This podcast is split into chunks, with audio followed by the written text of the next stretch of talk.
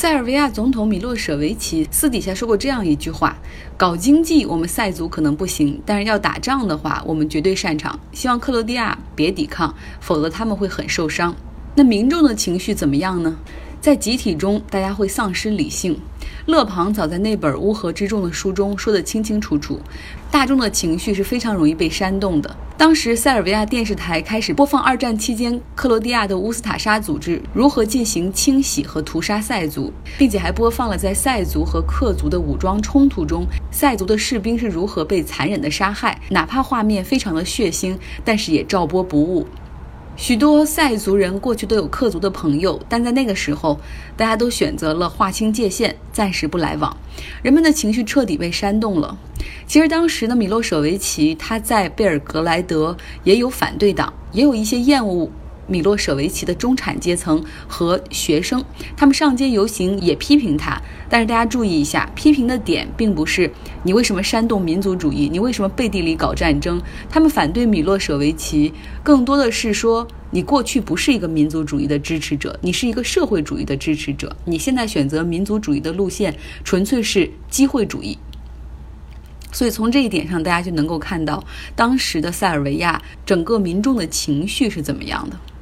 南斯拉夫联邦成立的时候，在内部宪法中模糊地提到了独立的情况。各加盟的共和国享有平等的权利、自由，有独立自主的选择权。我们大家在一起共同组成了社会主义联邦。所以，当克罗地亚准备独立时，米洛舍维奇说：“克族人本来和塞族就不是一起的，我们结怨。”有仇，他们可以选择独立，但在克罗地亚的塞族人可以和塞尔维亚以及马其顿、黑山、波黑等等继续我们的南斯拉夫联盟。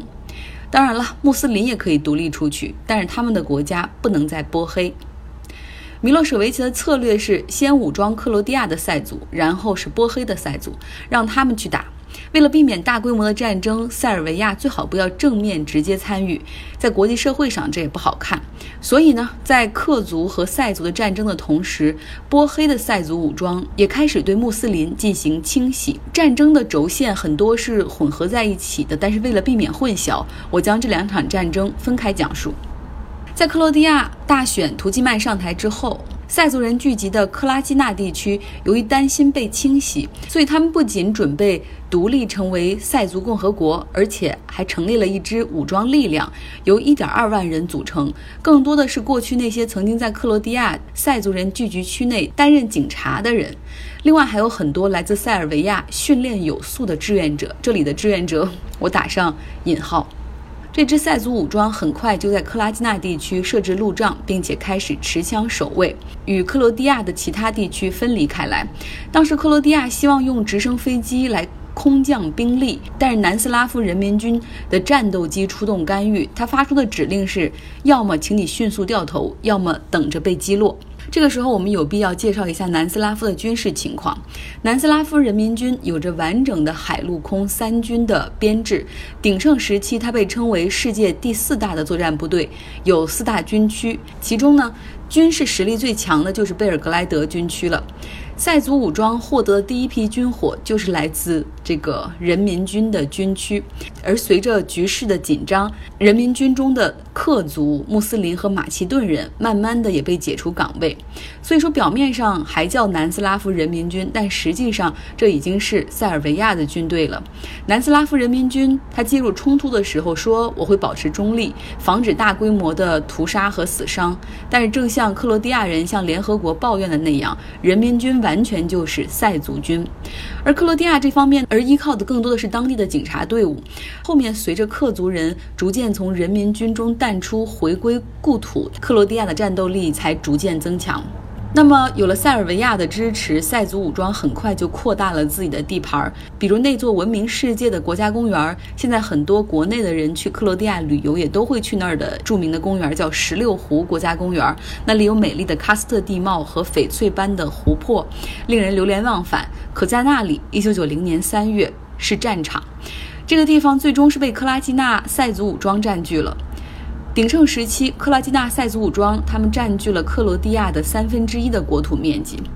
在联合国的调解之下，双方达成了短暂的停火协议。因为这个时候，克罗地亚担心继续打下去，他们只会丧失更多的土地；而塞尔维亚担心的是，人民军死伤的数字也在上升。况且，他们的目的已经达到了。这场战争的转折点出现在1995年，克罗地亚当时发起了闪电战，夺回了土地，而随后对克拉基纳地区，也就是塞族武装占领的地区，实行了报复，也包括。屠杀、烧毁房屋等等。在《南斯拉夫凋零》这本书中，作者将米洛舍维奇比作《魔界》小说中的大魔王摩多，而将克罗地亚的总统图季曼比作《爱丽丝梦游仙境》中邪恶阴险的红桃皇后。可以说，他们谁也不比谁更好一些。联合国维和部队的指挥官也持同样的观点，他说：“克族和塞族谁也不比谁更善良。”相信很多人也有一个问号。为什么之前军事实力相差非常的悬殊，但在一九九五年的时候，克罗地亚